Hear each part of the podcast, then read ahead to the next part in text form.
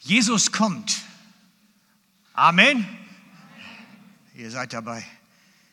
Manchmal muss man das fragen, glaubst du das eigentlich wirklich noch? Glaubst du wirklich noch, dass Jesus wiederkommt? Wisst ihr, für mich ist das ein Leidenschaftsthema. Darum gehört es zu dieser Reihe jetzt, die Leidenschaft. Weil wenn ich darüber nachdenke, Jesus kommt, da kribbelt es bei mir in den Fingern und da pocht es in der Brust das Herz. Und ach, da, da, da, das ist, als wenn Adrenalin durch den Körper geht. Das ist wirklich ein Leidenschaftsthema. Und ich bin davon völlig überzeugt. Jesus kommt. Der Heilige Geist bestätigt es mir ständig in meinen Gedanken und in Gebeten und in der Schrift ist es vielfach verheißen. Und es ist, ich meine mal davon abgesehen, es ist eine urchristliche Lehre. Dies, das ist von Anfang an war das immer schon ein beständiger Bestandteil. Jesus kommt. Bei den ersten Generationen Christen war es ein fester Teil vom Glaubensbekenntnis. Das heißt, sie haben das regelmäßig gemeinsam im Gebet laut praktiziert. Kennt das apostolische Glaubensbekenntnis? Ne? Ich meine, ich mache es mal. Ich glaube an Gott, den Vater, äh, an Gott, den Vater, den Allmächtigen und so weiter. Und dann heißt es, aufgefahren in den Himmel, er sitzt zur Rechten Gottes, von dort wird er kommen, zu richten die Lebenden und die Toten und so weiter und so weiter. Es war ein fester Bestandteil dieses so bekannten Gebetes. Jesus kommt. Jesus kommt.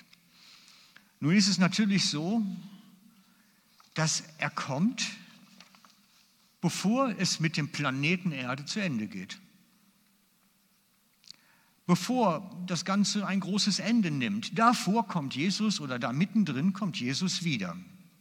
Das Problem für uns heute ist, diese Verheißung ist 2000 Jahre alt. Oder wenn man genau rechnet, 1990, glaube ich, sind es.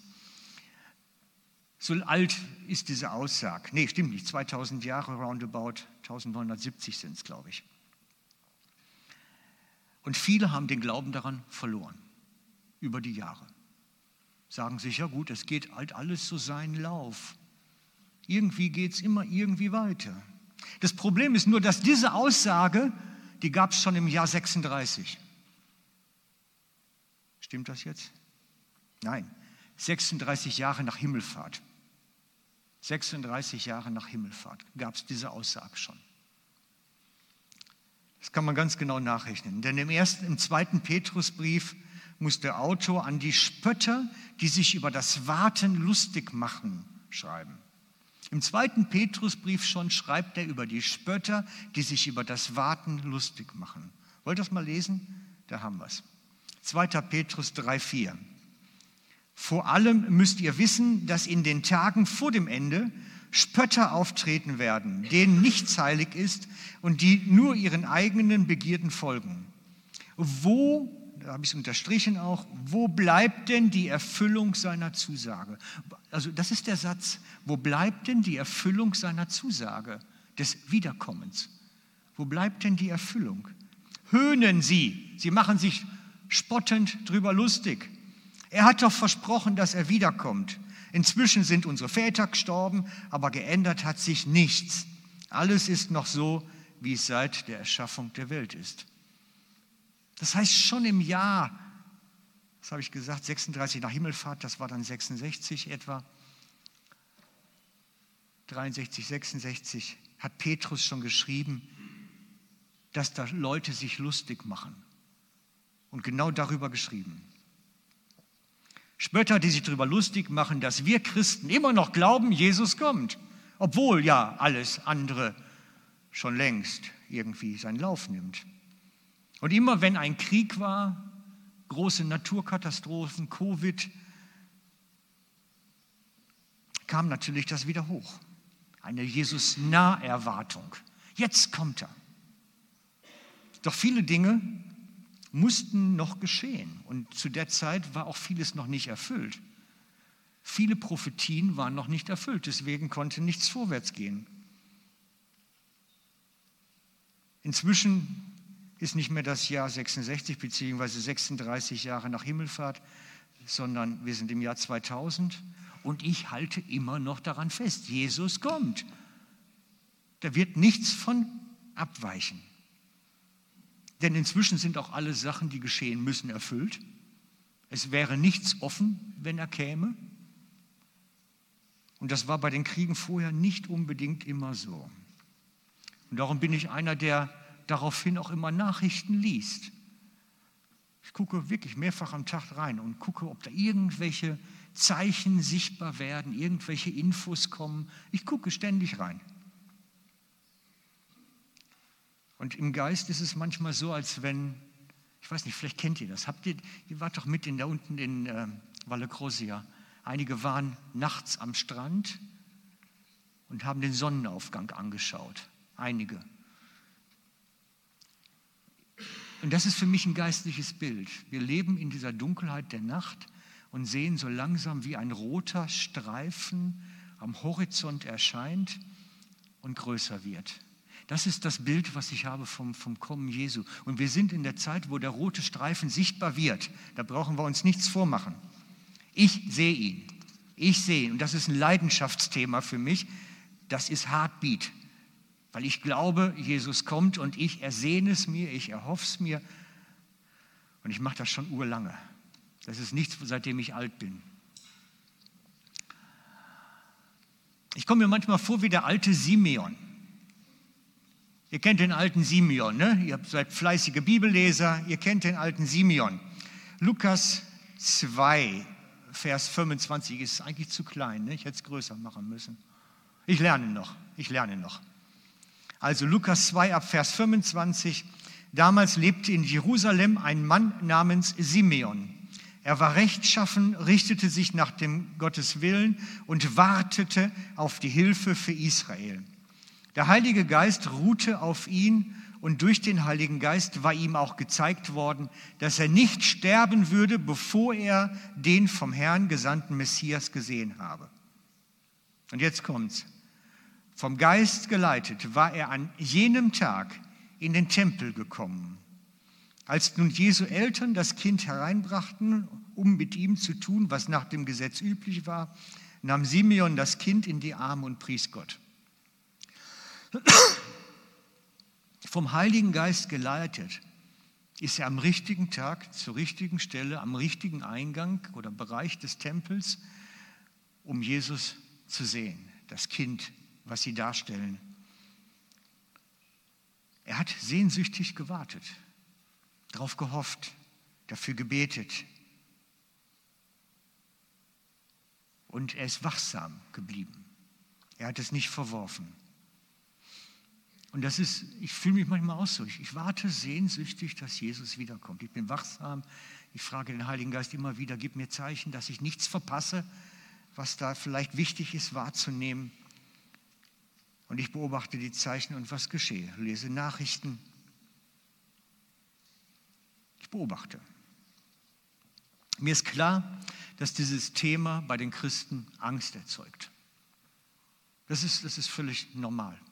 Das Thema Jesus kommt, macht Angst. Weil die Zeit, in die er hineinkommt, ist keine lustige Zeit. Die Zeit, in die er hineinkommt, ist eine kriegerische Zeit. Wir haben das Ende des Planeten vor Augen. Es wird vieles völlig aus dem Ruder laufen und das, wir haben diese Ahnung und einige haben es gelesen in der Schrift, das macht Angst. Und das ist nachvollziehbar. Ich verstehe das, denn die Zeit, die das sein wird, ist kein Kindergeburtstag. Wir wissen, dass nämlich am Ende der Zeit die Despoten oder die Tyrannen dieser Welt oder die Führer dieser Welt, die Bösen, sich zusammentun und mit ihren Armeen gegen Israel ziehen. Das wird nachher sein. Und wenn ich dann diese Politikertreffen lese und höre, so wie sie letzte Woche waren, wo Putin den Chinesen Xi und die Taliban trifft und die tun sich zusammen da, um Projekte zu machen, da klingeln bei mir alle Alarmglocken. Da klingeln alle Alarmglocken. Sie tun sich zusammen. Und das sind ja sowieso die, die am liebsten Israel ausradieren würden. Und diese neue Brüderlichkeit der Weltdiktatoren, die da rumreisen, die macht mir wirklich, da muss ich sagen, hey, das ist schon nicht so oft so gewesen. Das hat es vor uns noch lange nicht gegeben, dass die so verbrüdert sind. Und diese Brüderlichkeit auf dieses Ziel hin ist dämonisch verursacht. Ist dämonisch verursacht. Wir lesen das Offenbarung 16, 14.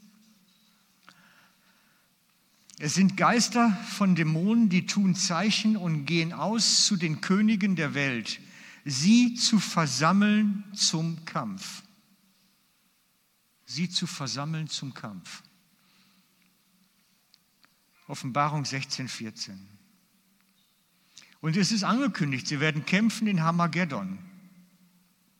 Wir sind Anfang des Jahres bei unserer Reise durch den Ort gekommen. Den Ort gibt es wirklich heißt mal Armageddon, Hamageddon. Er ist ein militärisch-strategisch wichtiger Ort, ein Hügel im Nordosten von Israel. Das heißt, Armageddon liegt in Israel im Nordosten und diese Dämonen werden den Fürsten der Welt einflüstern, dorthin zu ziehen, um gegen Israel zu kämpfen, um es auszuradieren. Einen militärischen Kampf in und wegen Israel. Interessant ist, was direkt vorher in der Bibel geschrieben steht. Offenbarung 16, 12. Und der sechste Engel goss seine Schale auf den großen Wasserstrom Euphrat und das Wasser vertrocknete, damit der Weg für die Könige vom Osten bereitet würde. Ich weiß nicht, habt ihr den Vers mal schon gelesen? Also nochmal, wo liegt das Ganze? Es ist eine, ich, ihr habt linke Seite, das Dunkle ist das Wasser vom Mittelmeer. Das heißt, dieser Kreis, den ich eingekreist habe, da auf dem, am, am Meer dort, das ist Israel. Das, was eingekreist rechts davon liegt, ist Irak. Und dann gibt es so zwei rote Linien nach Norden. Das sind die Ströme Euphrat und Tigris. Die werden austrocknen und dahinter liegt weiter im Osten Iran. Wer ist der große Feind von Israel? Einer der größten, die es da hinten überhaupt hat, ist Iran. Die tun alles, um das Land auszuradieren irgendwie. Und das heißt, die Ströme werden austrocknen, damit die dann rüberkommen können, trockenen Fußes. Was die wenigsten natürlich wissen jetzt, und es ist seit 2021, schon bekannt oder vielleicht sogar länger schon. Die trocknen aus. Euphrat, Tigris trocknen aus. Das war von 21. Seit 21 hat es aber auch nicht mehr geregnet. Das ist eher noch trockener als jetzt. Und ihr seht da hinten diese leichte blaue Linie, da vorne ein paar Leute rumlaufen. Dieser kleine blaue Rinnsal, das ist der Tigris. War eigentlich mal eine riesengroße Strom, eine Flusslandschaft. Da ist nichts mehr von übrig. Und so steht es in der Offenbarung. Es wird austrocknen und den Weg bereiten für die Armeen, die vom Osten kommen, Richtung Iran heute. Auch diese eher nebensächliche Prophetie aus der Offenbarung ist inzwischen erfüllt. Es wäre möglich. Alles ist eigentlich parat für das letzte Kapitel, den letzten Showdown. Das nächste Kapitel könnte jetzt aufgeschlagen werden. Es könnte passieren. Der Kampf da unten in Israel hat begonnen an Geburtstag von Putin. Die meisten Sachen haben damit zu tun, irgendwelche speziellen Termine. Wobei im Moment hat es ja noch gar nicht so richtig begonnen. Das, was verheißen ist, wird ja noch viel, viel schlimmer. Sowohl hier in Europa als auch da unten im Nahen Osten. Und darum geht es immer, um Israel. Es ist schon erstaunlich. Es ist schon wirklich, das, das hat was Übernatürliches. Weil wenn, wenn ihr die Karte von eben nochmal nehmt, also der linke Hand, dieser kleine rote Kreis da am Mittelmeer, das ist Israel. Und wenn ihr mal guckt, von der rechten Linie an, na, eigentlich ein bisschen, wenn er eine Linie zieht da vom Askischen Meer unten. Also wenn er da eine Linie zieht von den beiden anderen Meeren, dahinter ist Iran. Das ist riesig groß. Das braucht die gar nicht interessieren, diese kleine Fitzel Land da am Mittelmeer. Das braucht die überhaupt nicht interessieren. Das ist so unerheblich für die doch eigentlich. Aber es steht geschrieben, die Dämonen geben es den Fürsten der Welt ein, gegen Israel zu ziehen. Alles Dämonische hasst Israel. Das ist einfach so. Bei all dem Mist, den die gemacht haben und noch machen werden. Es ist aber ein Gottes Volk und Gottes Augapfel. Und das hat sich nicht geändert. Das hat sich nicht geändert. Gott ändert seine Meinung nicht dazu, dass es sein Eigentum ist. Das sagt nicht das Alte Testament oder irgendwelche jüdischen Rabbis, das sagt Paulus. Dass Gott seine Meinung zu Israel und seine Haltung und, und seine Position zu Israel seit den Erzvätern nicht verändert hat. Es ist das Volk seines Eigentums. So schreibt es Paulus im Römerbrief, Römer 11, 25. Nochmal, Römer 11, 25. Ich möchte euch, liebe Geschwister, über das Geheimnis der Absichten Gottes mit Israel nicht im Unklaren lassen. Nicht im Unklaren.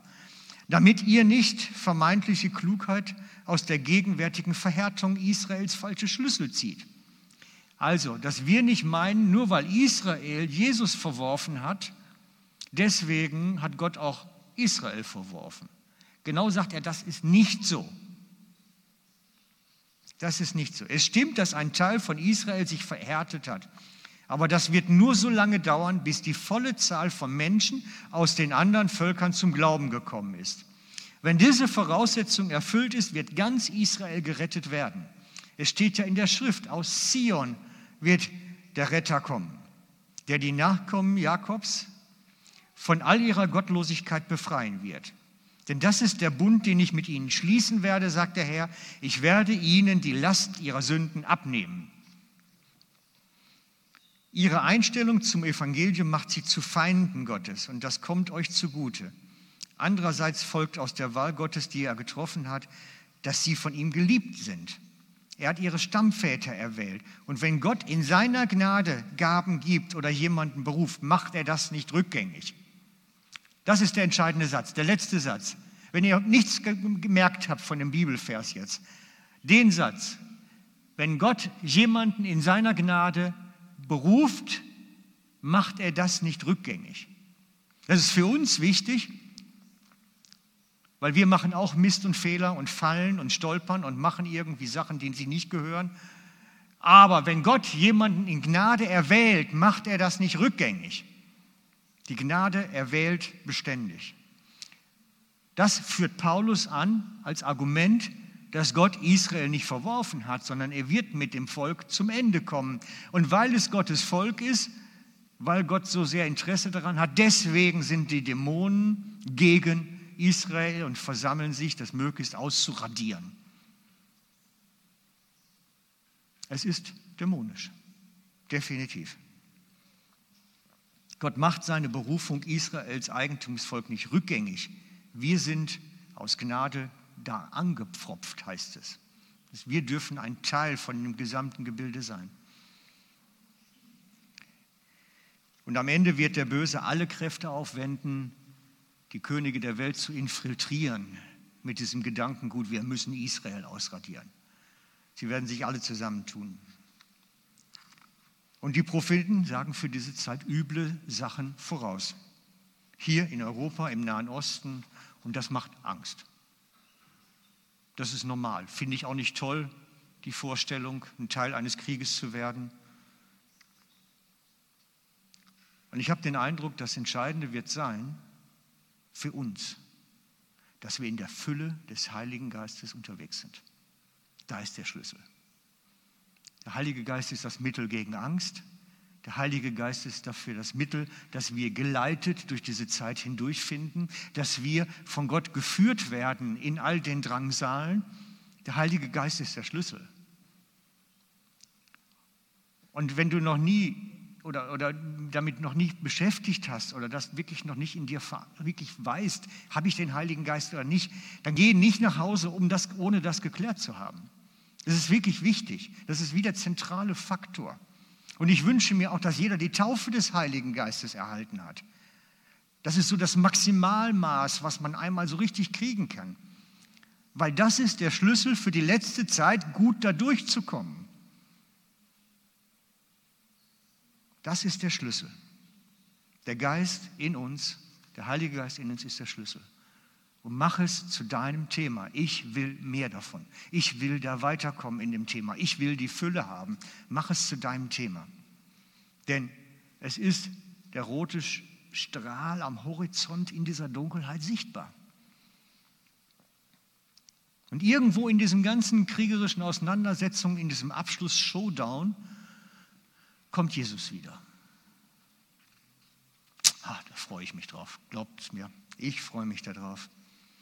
Es kann nur leider keiner sagen, wie lange sich das hinziehen wird.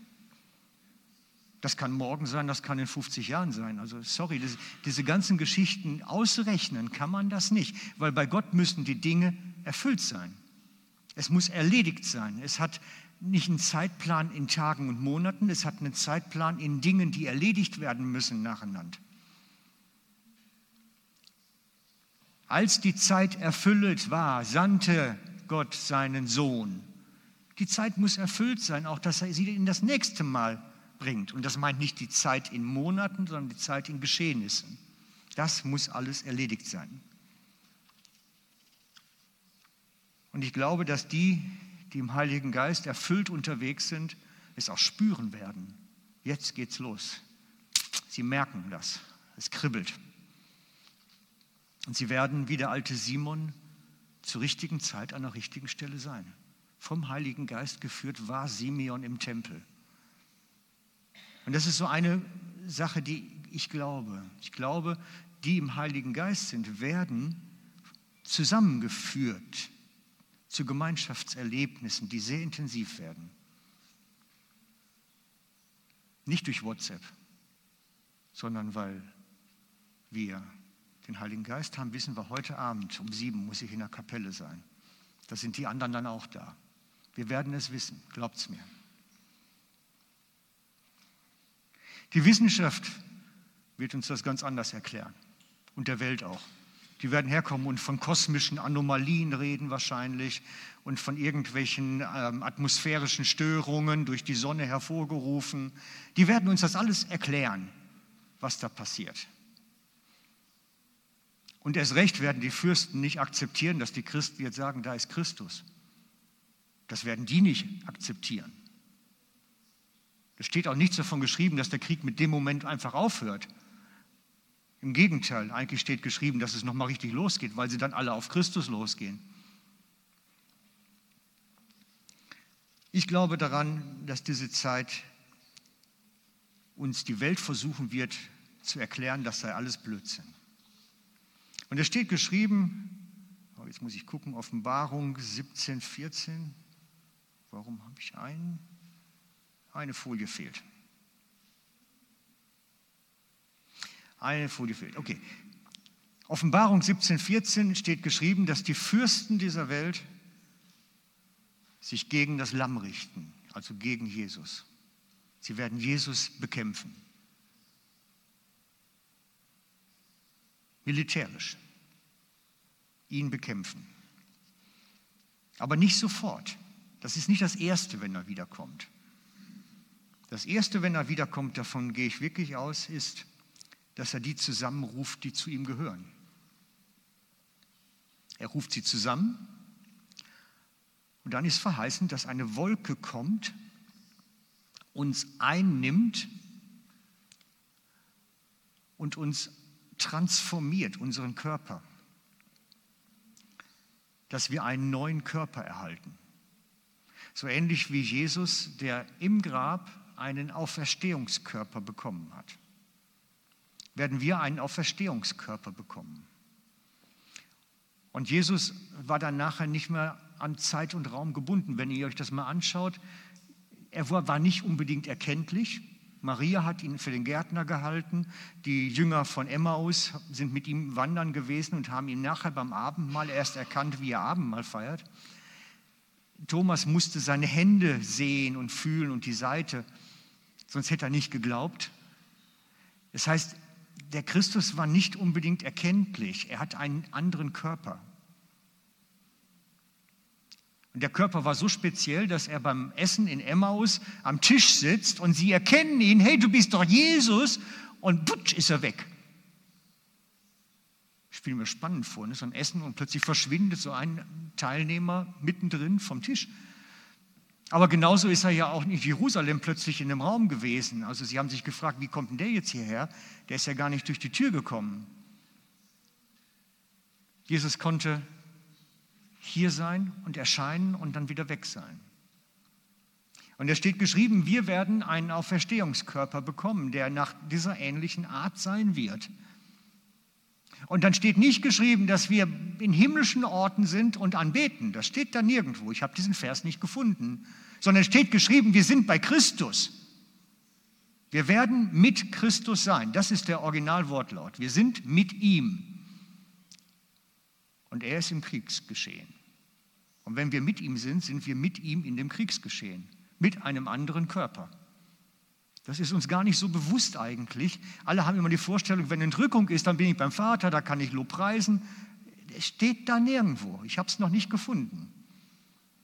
Es steht geschrieben, Jesus kommt und die Armeen werden Christus angreifen. Und wir mit dem transformierten Körper werden mit ihm sein. Das wird spannend. Ich weiß nicht, ähm, ich habe das Gefühl, so ein transformierter Körper, ich glaube, der ist unsterblich dann schon. Also ich weiß nicht, wenn man mich da erschießen würde, macht das überhaupt ein Loch? Also tot umfallen tue ich, glaube ich, nicht dabei. Also es könnte eine lustige Begebenheiten geben dann auch, ne? weil mit solchen Leuten zu kämpfen ist dann auch nicht lustig. Genau. Wir werden einen Körper bekommen, der nicht an Zeit und Raum gebunden ist. Und wir werden mit ihm, mit Jesus sein. Also, wir schauen uns das mal in der Bibel an. 1. Thessalonicher 4,17. Danach werden wir, die Gläubigen, die zu diesem Zeitpunkt noch am Leben sind, mit ihnen zusammen, das ist die, die verstorben vorher gewesen sind und dann Entrückung haben, mit ihnen zusammen in der Wolke emporgehoben, dem Herrn entgegen, und dann werden wir für immer bei ihm oder mit ihm sein. Wir sind bei ihm, mit ihm. Das ist die Kernaussage. Und wo ist Jesus da? Offenbarung 17.4. Die, diese Fürsten dieser Welt, werden gegen das Lamm kämpfen und das Lamm wird sie überwinden. Denn es ist der Herr aller Herren und der König aller Könige. Und die mit ihm sind, also mit Jesus sind, sind die Berufenen, Auserwählten und Gläubigen. Das heißt, die, die die Transformation ihres Körpers erlebt haben, werden mit Jesus in diesem Kriegsgeschehen sein. Aber ich kann euch nicht sagen, wie schnell geht das alles. Welche Fristen sind da drin? Gibt es noch irgendwie einen Punkt, den ich übersehen habe, der auch noch erledigt werden muss vorher? Ich weiß es nicht. Ich schaue einfach nur nach den Zeichen. Und das hat die Bibel uns auch gesagt. Wir sollen hinschauen. Ich weiß lediglich, der Krieg in der Ukraine, so schlimm wie es für alle Beteiligten ist, ich glaube, er musste kommen. Er war angekündigt. Nicht in der Form mit den Ländern, aber er war angekündigt, ein Krieg mitten in Europa zwischen zwei Völkern, wo es niemand erwartet. Ist durch Propheten angekündigt gewesen. Und ich habe das schon im März 2019 an einem Bible Study Abend gesagt. Ich warte auf einen Krieg mitten in Europa zwischen zwei Völkern, wo es keiner erwartet. Dass der Krieg jetzt schon in Israel ist, überrascht mich. Denn ich hatte eigentlich damit gerechnet, dass erst Europa erfasst wird vom Kriegsgeschehen. Es geht jetzt sehr schnell.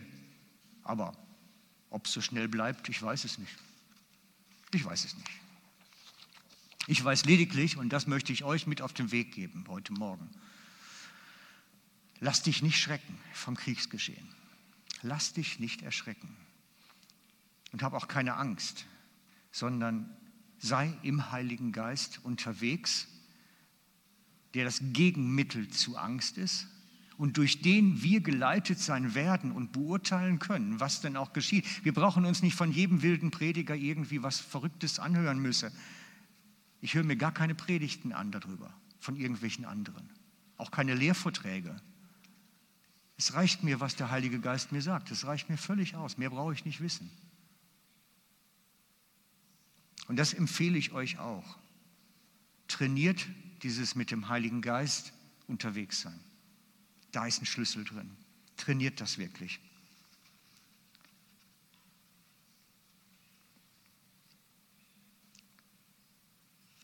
Und mach es zu einer Sehnsucht von dir in all dem anderen. Es ist mit schlimmen Dingen verbunden. Aber wenn das Ende kommt, muss es schlimm werden. Und es sollte unsere Sehnsucht sein, bei unserem Geliebten zu sein und mit ihm verbunden zu sein und mit ihm zusammen unterwegs sein. Es sollte unsere Sehnsucht sein, mit Jesus zu sein. Und wir dürfen auch ruhig beten, komm Herr Jesus, komm. Wir beten das zusammen. Wollen wir es zusammen beten? Komm, wir machen das mal. Musikalisch. Seid ihr dabei?